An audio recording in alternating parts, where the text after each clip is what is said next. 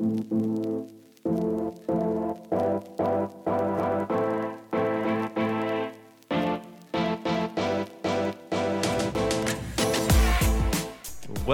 to the Monday edition of the PFF Daily Betting Podcast. I am Kevin Cole. I am joined as always on Mondays by Ben Brown.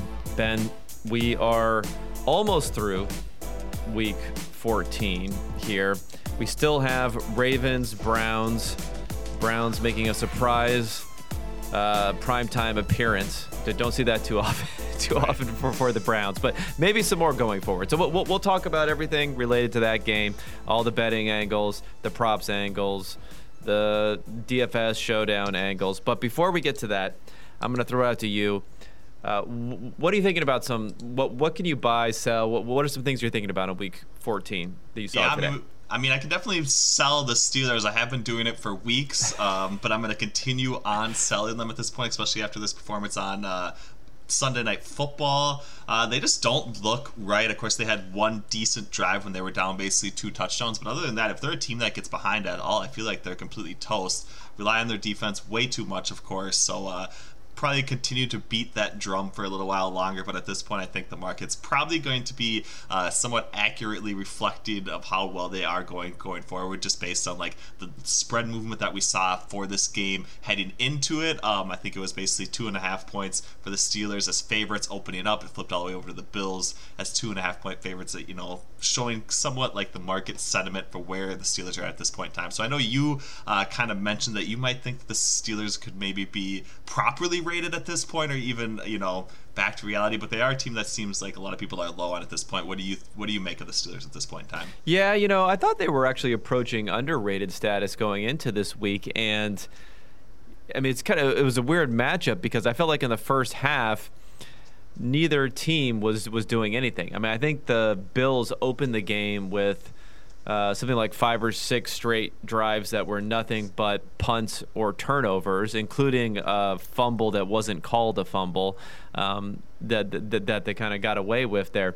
So the defense was back. The offense was looking bad. And then that pick six that they threw at the end of the half was really a killer because they weren't too they wouldn't have been too far out of it the rest of the way, and then everything spiraled out in, in the second half. So yeah, I think there's definitely going to be a re- regrouping here. It wasn't the best matchup with the Bills. It wasn't the best weather condition for for Big Ben, who looks like he just wants to to get out of there basically right. when he's when he's playing in these in these conditions. Um, but I think the bigger thing is it opens it up for the Chiefs, right? So now they are in the driver's seat to to um, have the bye there. So let's let's assume the Chiefs are going to the Super Bowl. And now in the NFC, you have the Steel, you have the Saints who have fallen a bit. You have the Packers who are in the mix. Um, those are really the two main teams as far as looking at the bye. I mean, maybe someone else could sneak up there.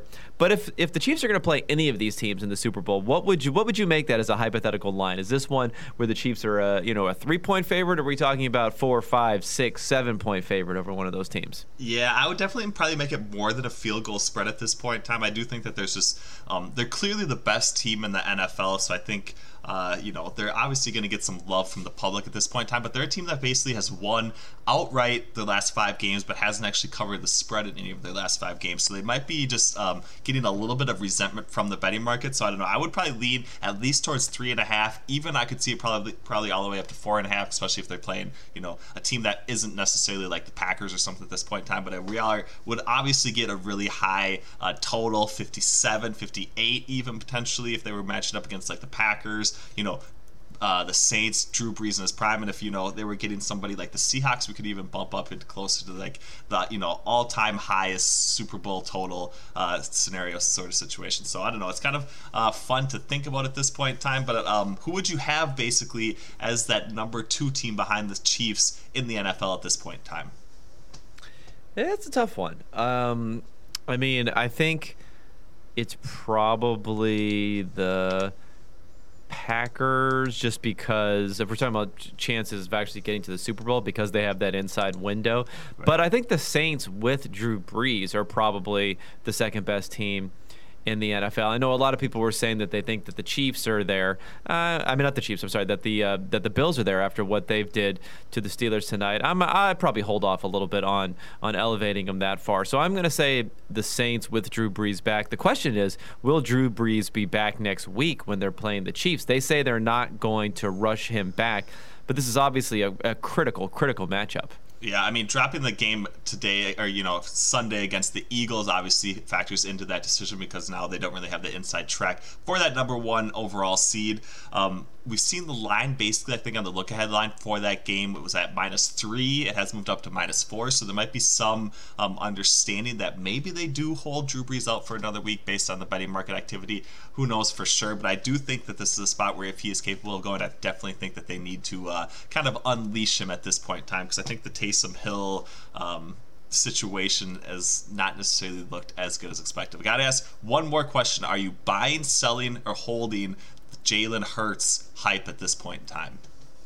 Uh, I mean, as much as I love Jalen Hurts, or or as much as I thought that he would be better than what people expected, it's got to be too much hype, right? right After right. this game, so I mean, I'd probably just fade the market just on the assumption that there's going to be too much hype and on the assumption that we go back and forth a little bit too much with with NFL hype. But I'll say that I have a pretty high baseline for for how I appreciate him. So if he doesn't end up doing again next week what he did this week, then I will be ready to to jump right back on. But I thought the, the really interesting thing about how he played today number one, he may have opened up the running game a little bit right. by him being in there. I mean, I know Wentz can run the ball, but I don't think he's as credible as a, of a running threat as Hurts is. When he got 100 yards himself, he also opened things up from for Miles Sanders, and he did not take a sack after the Saints. Had, I mean, after the uh, the the Eagles had taken 53 sacks right. through for weeks one through uh, 13. So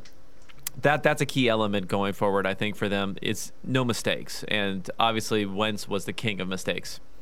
Yeah, yeah, I definitely agree with you on that. I do kind of agree. I think I'm probably a little bit more hyped on Hurts, uh, even than I was, you know, prior weeks. But I did like the Eagles definitely in the spot to cover against the Saints. They obviously did that one outright um, as seven and a half point dogs. So everything seems to be trending in the right direction. But this is a situation where we, where we do see recency bias uh, continue to swing um, as far as overrated or underrated perspective on a lot of these teams. So it's um, I do agree with you that the proper course of action is definitely to be fading uh, the market when things get too overblown, which is definitely possible at this point as we head into Week 15 with Jalen Hurts and the Eagles in general. But let's talk about it. Uh, week 14, uh, last game, Ravens at Browns. We got the AFC North showdown. This is a huge leverage game for the Ravens losses from the Raiders and Dolphins kind of opened up an opportunity again for them to get into this wild card round. Uh, the market's kind of moved in their direction as well. I do think it opened up right around two and a half point spreads, moved all the way out to three for the Ravens at this point in time. Um, everyone kind of seems like they're interested in backing the Ravens. Uh, so our green line model leans towards uh, the Browns actually to cover or to win outright at plus 150. We do think those are pretty good money line odds at this point in time. Other than that, I'm not seeing too much value on a game total from the betting market. Uh, how are you handling this game from a showdown perspective, Kevin? What are some things that you're seeing popping up in uh, some of the models that you're running? Yeah, I mean, it comes to showdown whenever the Ravens are on, uh, it's a Ravens slate, it's a Lamar Jackson slate. To me, he just dominates, especially in the captain ownership. I mean, I'm projecting him to be maybe 30 in the high 20s or low 30s as far as his ownership is there. So uh, it's tough to play him at that level and assume you're going to get any leverage on the field, especially in a big tournament. So he's probably someone you could fade, although I don't see a ton of great options to play around him. Uh, Jarvis Landry, maybe there may be a little bit of something there. J.K. Dobbins, if he can come in and dominate that that backfield, there will be something interesting there. Um, and a couple of options if you go even further further down the the the salary scale. I mean, if you really want to want to throw something at someone like Gus Edwards, maybe if he can get a touchdown or two, um, and in if he ends up being the goal line type of guy, I think he's an interesting play there. And then for the flex options, I mean, Baker Mayfield looks pretty good just to be a lowly owned guy, a guy who's kind of forgotten about despite the fact that he's coming off of a big week, just because of the fact that everyone's going to be on Nick Chubb and everyone's going to be on Lamar Jackson and, and those different options. And then, um, surprisingly, the kickers both look like they're decent options, and Tucker looks like he has a little bit of leverage here. Who is probably someone I would assume to have been have been over owned, but his ownership has been going down and down as he hasn't really had a big game. They haven't really been that that forceful of an offense. But if you want to, if you're really just dying to play a kicker in, in this matchup, he could be a guy to throw in as a flex option. Yeah, I do agree with you. It is kind of a lower total. It could be a game that kind of moves a little bit slower, so that I think is conducive to playing some of those kicker options and stuff like that. But it does seem like things are pretty thin. Um, you know, in like the pass catching market, especially for the Ravens. That's a spot where I'm having trouble kind of projecting out uh, who's going to be relevant. I do think we could have some Willie Snead back. Um, so obviously he was somebody who was involved quite a bit before, but I don't know. I think they still need to get some of their younger guys involved. You know, Miles Boykin, Devin Duvernay, things like that. And Marquise Brown's kind of been, uh, you know, making it happen basically from receiving standpoint, at least the last two games for the Ravens. So uh, there's a lot of decent options coming up here for the showdown slate. A couple props that I don't mind. I kind of want to get your feedback on. Uh, Kareem Hunt under 46.5 rushing yards. He seems like it seems like the type of prop where, um, you know, if the Browns are going to be far ahead. Obviously, Kareem Hunt's going to get a lot more carries. If they're losing, he's going to be a spot where he's going to get a lot more targets in the passing game. So I'm kind of going under 46.5 rushing yards. I do think he's maybe a viable fade um, from a showdown perspective as well. What are your thoughts on Kareem Hunt here for Monday Night Football?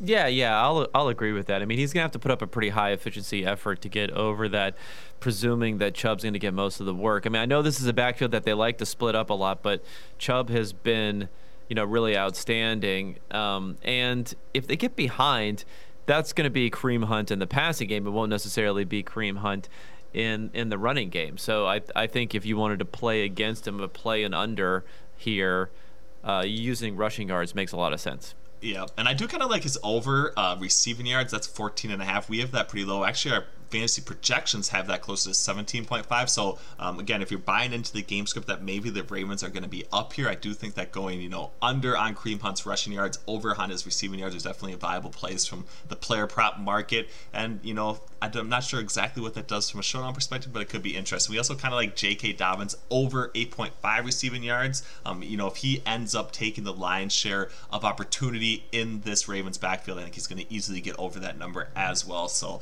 um, there are a number of viable plays coming up for Monday Night Football. Maybe we should talk a little bit about both of our favorite segments, uh, prize picks. If you use promo code PFF, uh, we're going to get you a $100 match play coming up here to bet on prize picks. It's a site that basically allows you to um, you know correlate various fantasy performances together to kind of get this parlay bet action. So you can choose uh, various fantasy performances that you either want to go over or under their uh, threshold. It's a PPR scoring format, so it is kind of interesting setup. Is there anyone that's popping out to you um, on Prize Picks here, Kevin, for this Monday night game? Well, I think you know. I, typically, I like unders on a lot right. of these. On a lot of these, so just looking here. I think it is interesting that Jarvis Landry at 14 fantasy points. I mean, there isn't a lot of other places to throw the ball, but even then, I think we haven't projected more like 12.4, and I think an under is probably a safe assumption there, despite the fact that Landry can get a lot of volume. He's going to need, you know, a touchdown or maybe even two to get over that number. Yeah, I mean, he basically took the words right out of our mouth. I am kind of leaning towards Jarvis Landry under 14 fantasy points as well. He is getting the Marlon Humphrey treatment for the majority of his snaps. He has been, you know, right around a 30% target share or more the past two weeks. But I think uh, if the volume takes a step back, he's obviously going to have a really difficult time. So, like you said, if he doesn't score a touchdown, I think he's going to have a really hard time getting over this 14 point fantasy points that he was, you know, he was down around like the 10, even 9 point range in certain matchups earlier in the season, even with Odell Beckham up before he kind of got hot on this hot stretch last two games. So I think that's the spot where you can probably fade some recency bias. One other one that I kind of like, Willie Snead under eight fantasy points. I think our projections have him closer to 7.6, 7.5. Um, I just don't really see him returning, uh, getting his full usage that he saw basically in week 11. I do think they're hopefully going to get some of these younger wide receivers involved, like I mentioned earlier. So I'm kind of leaning towards Willie Snead under eight fantasy points. Is there any other ones you got, Kevin, for us? Yeah, I mean, I think the last one would be J.K. Dobbins going over 10 and a half fantasy points. I mean, we have him projected over that total. And if you look at what he's done the last couple of games, he started to em- emerge, and I don't think he's going to really take a step back from that. So he had he's had 70 yards on the ground both games. He's had a touchdown both of the last couple of games, so he doesn't need a touchdown to get to this number. Um, and he has been involved at least a little bit in the passing game. He had a couple of receptions two games ago.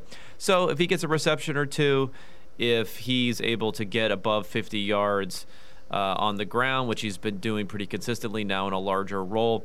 And then you add that to maybe some receiving yards he can get. You, you, you maybe you don't even need to get the touchdown to get over that number, but of course he has a pretty good chance of getting one of those touchdowns, and that would would definitely put you over the number. Yeah, yeah, I do really like J.K. Dobbins as a, a viable play here on Monday night, and I kind of like him from the showdown perspective as well. We'll see how much ownership actually gravitates toward him.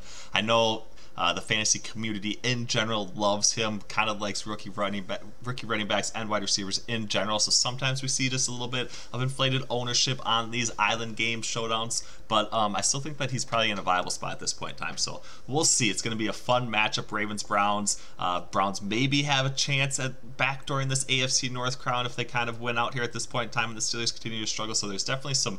Uh, playoff intrigue coming up here on Monday night. Kevin, do you have any final thoughts, parting shots, words of wisdom, anything for us here? No, I don't know if I have any anything big here. Although, like you said, for this Monday night matchup, this is really going to be, you know, can you believe what you've seen so far from from this Browns team? I mean, I think no one really expected the way they jumped all over the Titans. That was a real test for them. But this is really going to be, you know, within within the division the uh, the history between the teams, having the old Browns team move and become eventually become the Ravens, and it's just a team that's interestingly the Browns have done okay against. You know, they were one of the regular season losses for the Ravens last year. So I think there's a lot built into this matchup for a team that most that most see as being uh, inflated. Uh, team, the, the the the Browns, and then maybe a team who's playing better than their record, and the Ravens now matching up against each other. Yep, I definitely agree with you. I do really like that synopsis, and I do think that the betting market, with the spread moving out towards the Ravens, probably definitely agrees uh, with your line of thinking as well. So we're going to see how it plays out here on Monday night. Uh, this is Ben Brown, joined as always by the great Kevin Cole. Uh, make sure you tune in for the rest of the week for all of our great podcasts we have coming up on the PFF Daily Betting Podcast. Thank you guys.